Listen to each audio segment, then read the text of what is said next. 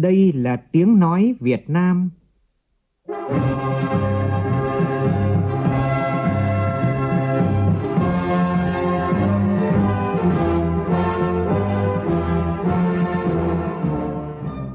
là tiếng nói Việt Nam, phát thanh từ Hà Nội, thủ đô nước Cộng hòa xã hội chủ nghĩa Việt Nam.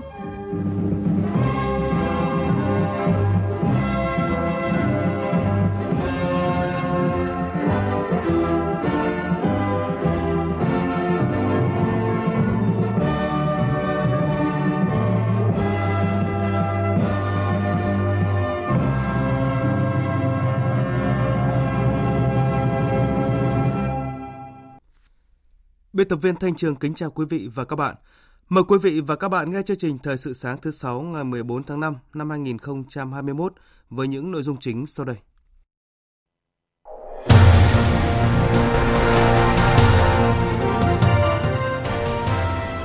Thêm nhiều địa phương hoàn thành việc tiếp xúc cử tri của các ứng cử viên đại biểu Quốc hội. Ủy ban nhân dân thành phố Hà Nội kiến nghị 3 nội dung quan trọng để chặn dịch Covid-19 trong đó kiến nghị chính phủ yêu cầu các bộ ngành kịp thời ban hành các văn bản thống nhất xử lý nghiêm các vi phạm trong công tác phòng chống dịch. Bộ Nông nghiệp và Phát triển Nông thôn tổ chức hội nghị trực tuyến thúc đẩy tiêu thụ nông sản trong điều kiện dịch Covid-19. Công an triệt phá thành công ổ nhóm quản trị điều hành 4 sàn giao dịch vàng tiền ảo ngoại tệ trái phép với quy mô lớn. Trong phần tin quốc tế, cuộc chiến ở giải Gaza giữa Israel và lực lượng Hamas đã bước sang ngày thứ năm liên tiếp và lan sang cả Liban. Mỹ bắt đầu sơ tán nhân viên khỏi Israel trước nguy cơ chiến tranh toàn diện giữa các bên. Trong khi nhiều nước vẫn đang bị dịch Covid-19 bủa vây thì đã có những nước bắt đầu thấy ánh sáng cuối đường hầm, kinh tế phục hồi.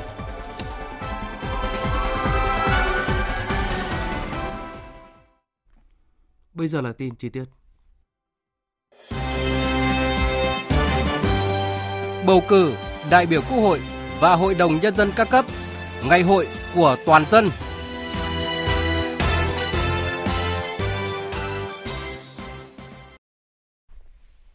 Thêm nhiều địa phương hoàn thành việc tiếp xúc cử tri của các ứng cử viên đại biểu Quốc hội. Hôm qua trong các chương trình tiếp xúc cử tri vận động bầu cử tại Bắc Ninh, Tuyên Quang và Bình Định, các ứng cử viên đại biểu Quốc hội khóa 15 đã trình bày chương trình hành động nếu trúng cử. Trong đó nhiều chương trình hành động nhấn mạnh đến phát triển kinh tế, văn hóa xã hội vùng đồng bào dân tộc thiểu số, giải quyết việc làm cho người lao động, xây dựng cơ sở hạ tầng và phát triển y tế giáo dục, giảm ô nhiễm môi trường, nâng cao công tác khám chữa bệnh và phòng chống dịch COVID-19. Thưa quý vị, như vậy là chỉ còn 9 ngày nữa thôi là đến ngày hội toàn dân. Nhiều địa phương cùng với việc phòng chống dịch COVID-19 cũng đang tích cực chuẩn bị những công việc cuối cùng để ngày bầu cử diễn ra thành công và an toàn.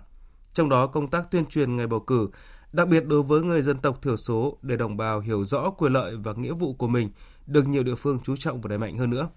Ghi nhận của phóng viên công luận thường trú khu vực Đông Bắc tại tỉnh Cao Bằng. Xóm Lũng Phầy, xã Hồng Việt, huyện Hóa An có hơn 400 cử tri đều là người Mông. Thời điểm này vào vụ vun ngô nên gần như cả ngày bà con tất bật trên nương.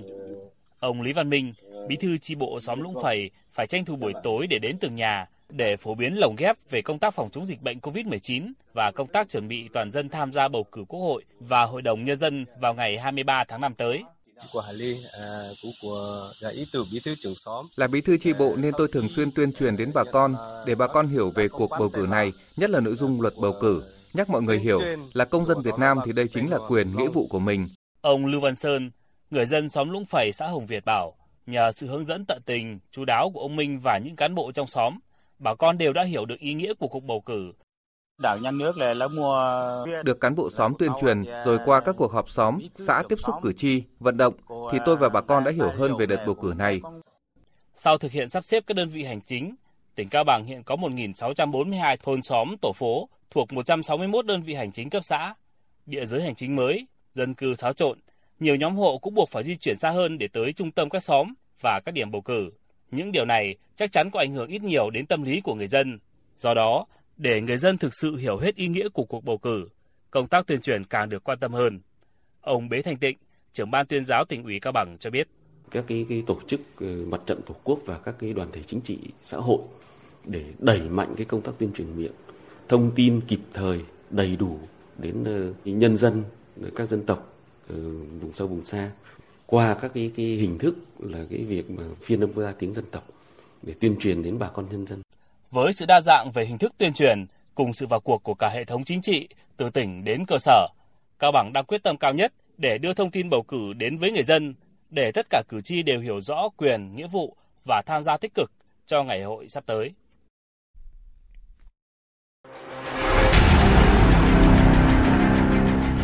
Đẩy lùi Covid-19, bảo vệ mình là bảo vệ cộng đồng.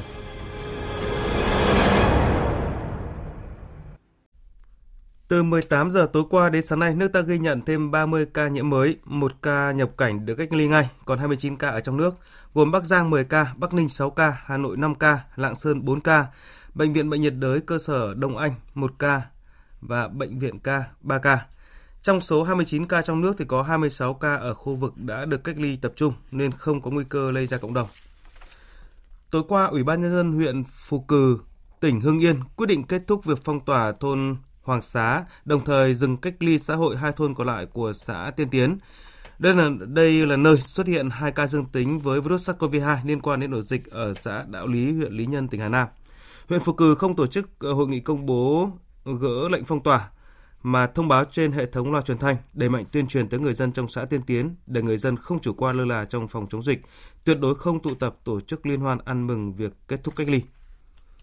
Trong khi đó, tỉnh Nam Định phát hiện thêm hai trường hợp dương tính lần một với virus SARS-CoV-2 ở huyện Giao Thủy và huyện Ý Yên. Đây là hai trường hợp từng đến bệnh viện ca cơ sở Tân Triều Hà Nội. Hiện các huyện này đã cho phong tỏa các xóm nơi bệnh nhân cư trú, lập các chốt kiểm dịch tại đây và truy vết, giả soát những trường hợp liên quan.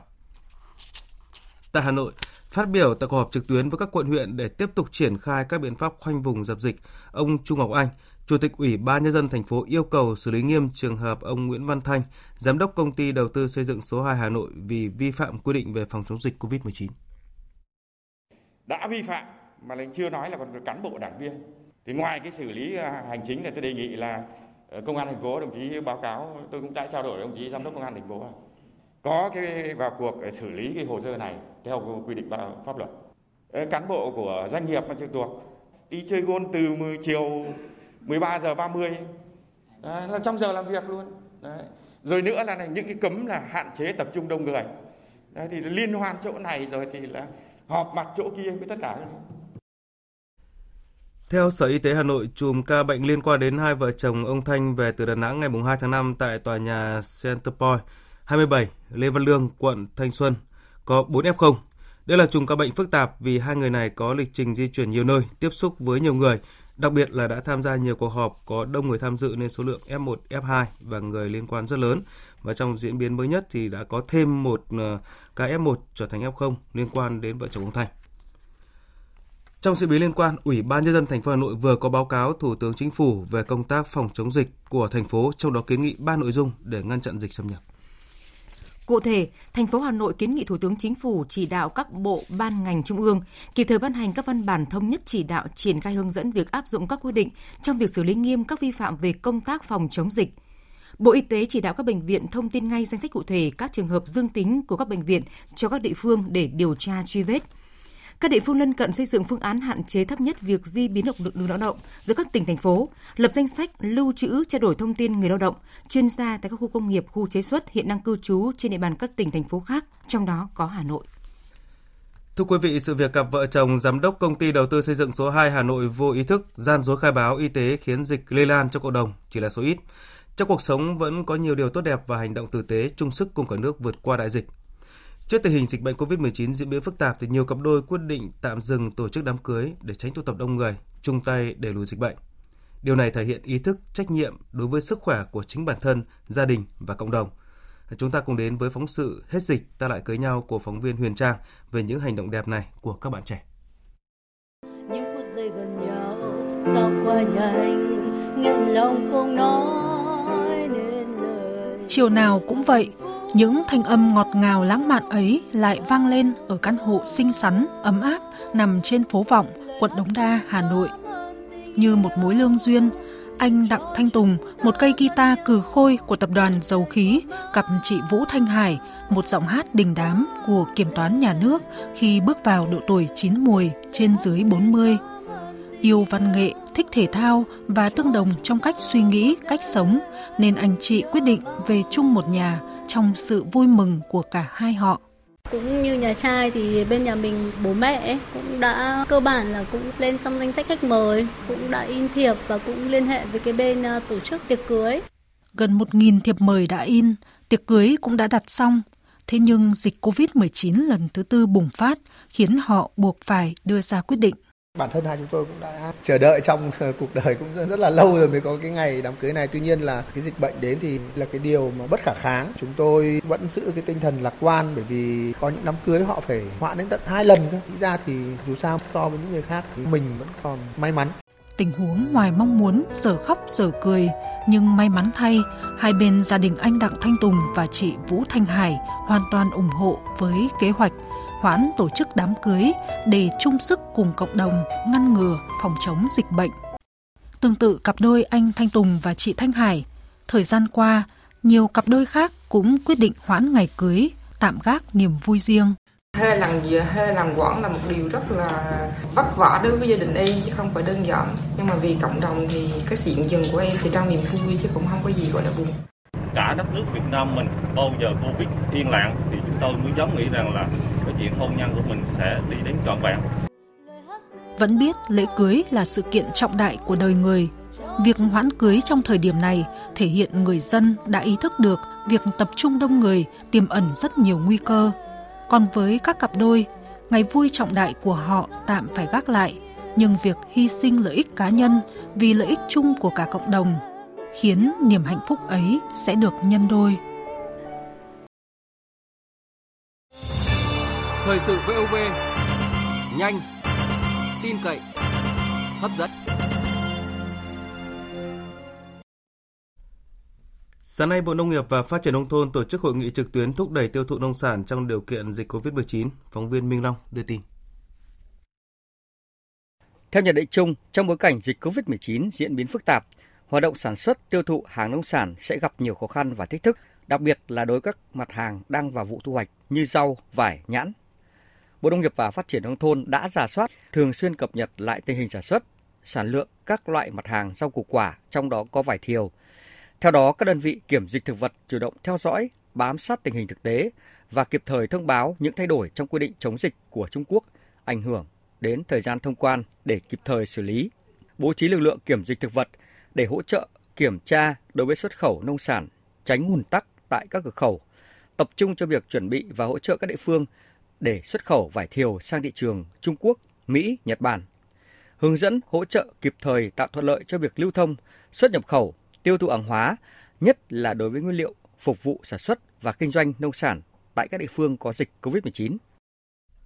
Cũng trong lĩnh vực nông nghiệp, thông tin tích cực là kim ngạch xuất khẩu rau quả tăng khá nhờ các hiệp định thương mại tự do mà Việt Nam ký kết. Số liệu của Hiệp hội Rau quả Việt Nam cho thấy giá trị xuất khẩu rau quả của nước ta đạt 1 tỷ 350 triệu đô la Mỹ, tăng 9,5% so với cùng kỳ năm ngoái. Hiệp hội Rau quả Việt Nam nhận định Hiệp định Thương mại Tự do Việt Nam và Liên minh Vương quốc Liên hiệp Vương quốc Anh và Bắc Ireland hứa hẹn tạo ra động lực mới cho hợp tác kinh tế thương mại trong thời gian tới. Nhiều sản phẩm là thế mạnh của nước ta như vải, nhãn, chôm chôm, thanh long, dứa, dừa sẽ có cơ hội và thêm lợi thế tiếp cận thị trường trong bối cảnh các loại hoa quả từ các quốc gia cạnh tranh như Brazil, Thái Lan, Malaysia đều chưa có hiệp định thương mại tự do với thị trường này. Thưa quý vị, dịch bệnh COVID-19 đang diễn biến phức tạp khó lường, nhất là khi đã có hơn 100 ca nhiễm COVID-19 tại các cơ sở sản xuất kinh doanh trong một số khu công nghiệp trên địa bàn các tỉnh Bắc Giang, Bắc Ninh và thành phố Đà Nẵng. Cùng với đó, nhiều cơ sở kinh doanh dịch vụ kinh tế hộ gia đình bị đình trệ và hạn chế để phòng chống dịch. Trước thực tế này, nhiều chuyên gia khuyến nghị cần có ngay các biện pháp thiết thực để hỗ trợ doanh nghiệp và người dân. Phóng viên Nguyên Long thông tin.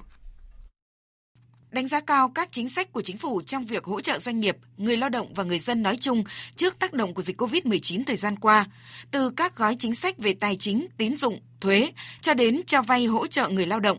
Song các chuyên gia đều khẳng định có quá nhiều thủ tục dườm già, điều kiện khắt khe khiến nhiều chính sách chưa đến được với doanh nghiệp và người dân. Đơn cử từ gói 62.000 tỷ đồng hỗ trợ an sinh xã hội, chuyên gia kinh tế tiến sĩ Nguyễn Minh Phong cho rằng. Cần phải tiếp tục duy trì những cái gói này ở mức độ và cách nhìn nhận nó có sự cải thiện. Theo hướng chung của thế giới là nó tăng quy mô, à, tăng đối tượng, giảm điều kiện và ngăn chặn sự lạm dụng cũng như là cải cách thủ tục hành chính để một số hóa những cái gì có thể số hóa giúp giảm thiểu các chi phí đi lại. Chuyên gia kinh tế tiến sĩ Cấn Văn Lực cho rằng việc triển khai chính sách cần được các bộ ngành địa phương phối hợp đồng bộ để doanh nghiệp có thể tiếp cận được một cách nhanh nhất. Tôi kiến nghị rằng là chúng ta phải đơn giản hóa thủ tục và cái khâu truyền thông các thứ nó phải công khai minh bạch tốt hơn, đặc biệt những cái hướng dẫn cho doanh nghiệp nó phải sát hơn và nó nhanh hơn. Đồng quan điểm này, chuyên gia kinh tế tiến sĩ Vũ Đình Ánh cho rằng cần đơn giản hóa các thủ tục để các chính sách hỗ trợ của nhà nước phải được triển khai ngay bởi doanh nghiệp và người dân không thể chờ đợi trước diễn biến khó lường của dịch bệnh để tồn tại, nhất là khi các biện pháp hỗ trợ của chúng ta đang được thực hiện trong một thời gian ngắn, đòi hỏi tính kịp thời, đúng thời điểm là vô cùng quan trọng. Lực lượng công an vừa triệt phá 4 sàn giao dịch vàng tiền ảo ngoại tệ trái phép và nhiều trang web giống các sàn Forex.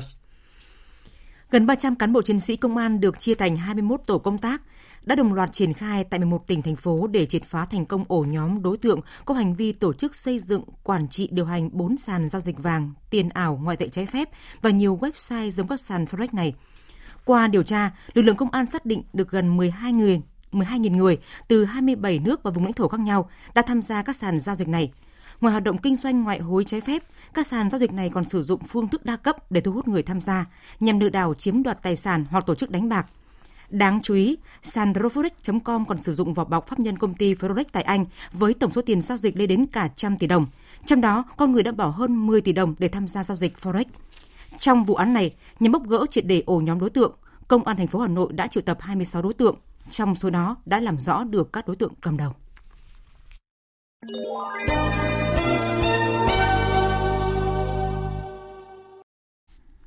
Mở đầu phần tin quốc tế là những tin tức mới nhất về điểm nóng Trung Đông. Cuộc chiến ở giải Gaza đã lan sang Liban khi quân đội Israel xác nhận tối qua một số tên lửa đã được phóng từ Liban vào Israel. Xung đột ở Gaza vẫn ác liệt khiến con số thương vong do giao tranh trong năm ngày qua đã tăng lên hơn 700 người. Phóng viên Ngọc Thạch thường trú tại Ai Cập theo dõi khu vực Trung Đông đưa tin. Quân đội Israel cho biết ba quả tên lửa đã được bắn từ lãnh thổ Liban vào lãnh thổ nước này, nhưng không gây ra bất kỳ thiệt hại hoặc thương tích nào. Tên lửa đã bị đánh chặn và rơi ở ngoài khơi bờ biển Địa Trung Hải phía bắc Israel. Một nguồn tin quân sự Liban nói rằng tên lửa đã được bắn từ vùng Tahrir của nước này và không ai nhận trách nhiệm về vụ tấn công. Những động thái này diễn ra được cho là có liên quan tới phong trào Hezbollah ở Liban nhằm ủng hộ các lực lượng ở Gaza.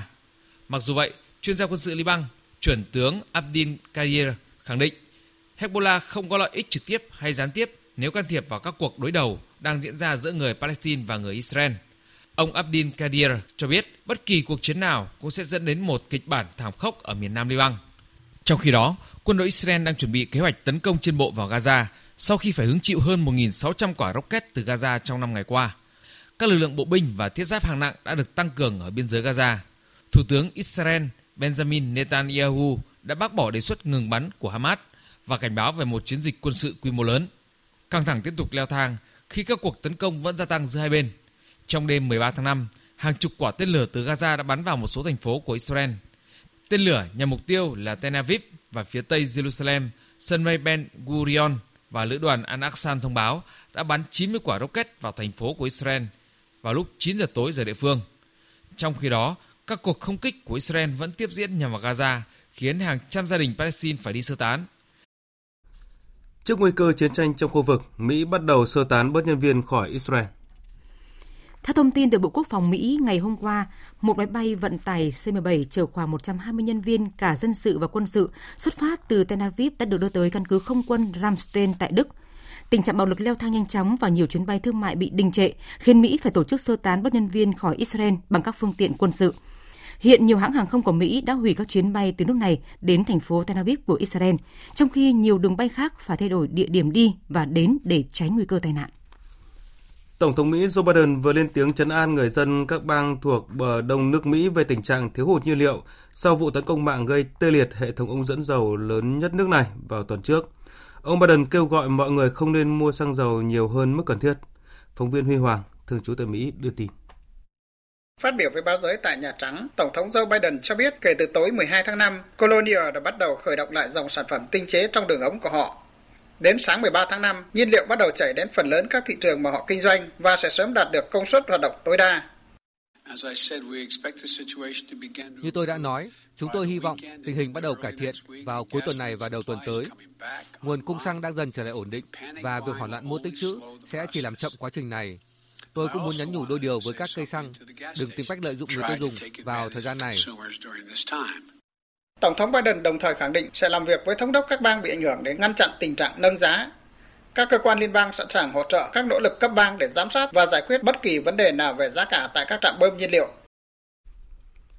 Nga đang soạn thảo dự luật buộc các hãng công nghệ nước ngoài phải mở văn phòng đại diện tại Nga, nếu không sẽ bị phạt như cấm thực hiện các hoạt động quảng cáo.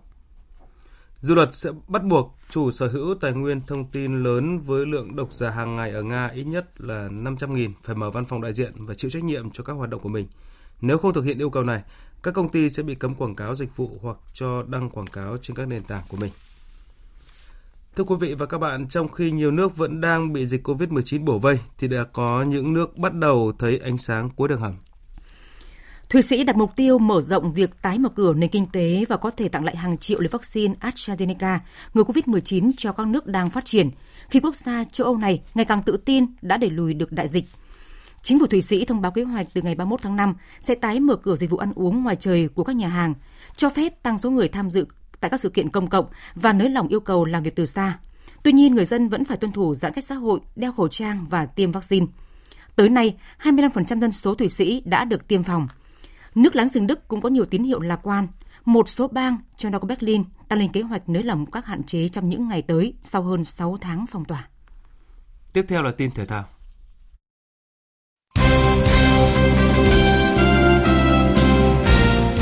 Liên đoàn bóng đá châu Âu UEFA chính thức tuyên bố trận chung kết Champions League 2021 giữa hai câu lạc bộ Manchester City và Chelsea cùng của Anh vào ngày 29 tháng 5 tới sẽ diễn ra tại thành phố Porto của Bồ Đào Nha thay vì thành phố Istanbul, Thổ Nhĩ Kỳ như kế hoạch trước đó.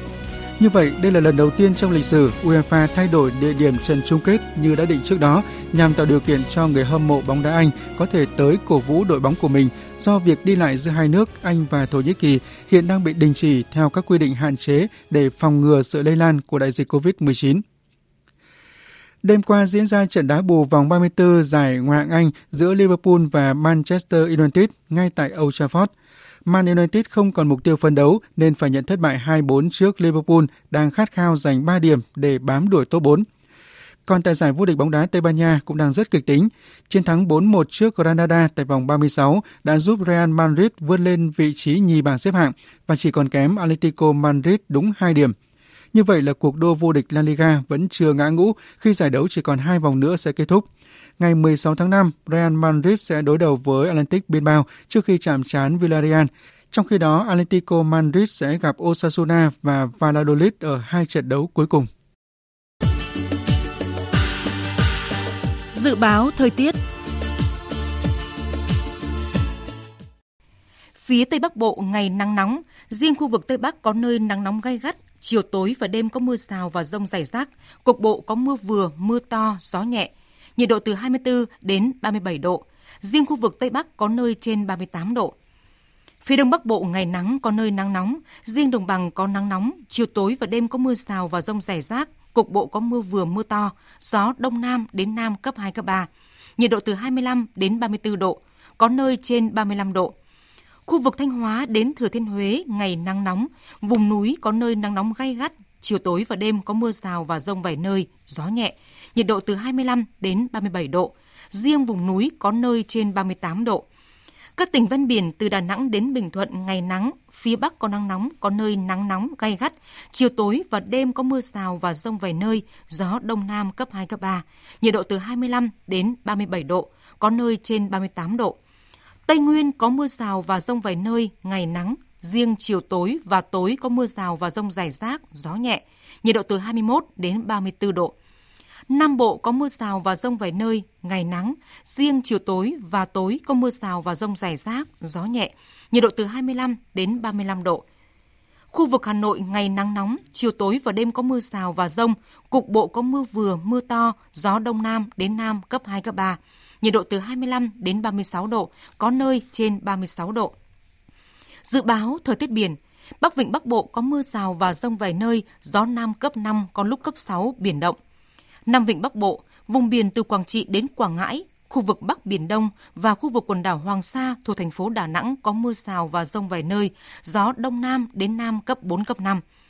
Khu vực giữa Biển Đông, vùng biển từ Bình Định đến Ninh Thuận có mưa rào và rông vài nơi, gió Đông Nam cấp 3, cấp 4. Khu vực Nam Biển Đông và khu vực quần đảo Trường Sa thuộc tỉnh Khánh Hòa có mưa rào rải rác và có nơi có rông. Trong mưa rông có khả năng xảy ra lốc xoáy và gió giật mạnh, gió đông cấp 3, cấp 4. Vùng biển từ Bình Thuận đến Cà Mau, vùng biển từ Cà Mau đến Kiên Giang và Vịnh Thái Lan có mưa rào và rông vài nơi, gió nhẹ. Thông tin dự báo thời tiết vừa rồi cũng đã kết thúc chương trình Thời sự sáng của Đài Tiếng nói Việt Nam. Chương trình do biên tập viên Thanh Trường biên soạn và thực hiện với sự tham gia của phát thanh viên Kim Phượng, kỹ thuật viên Trần Tâm, chịu trách nhiệm nội dung Lê Hằng. Quý vị và các bạn có thể nghe lại chương trình tại địa chỉ www.vov1.vn. Xin kính chúc quý vị có một ngày làm việc cuối cùng trong tuần hiệu quả và nhớ đeo khẩu trang ở nơi công cộng, thực hiện các khuyên cáo của Bộ Y tế để chung tay đẩy lùi dịch bệnh COVID-19. Xin kính chào tạm biệt và hẹn gặp lại quý vị.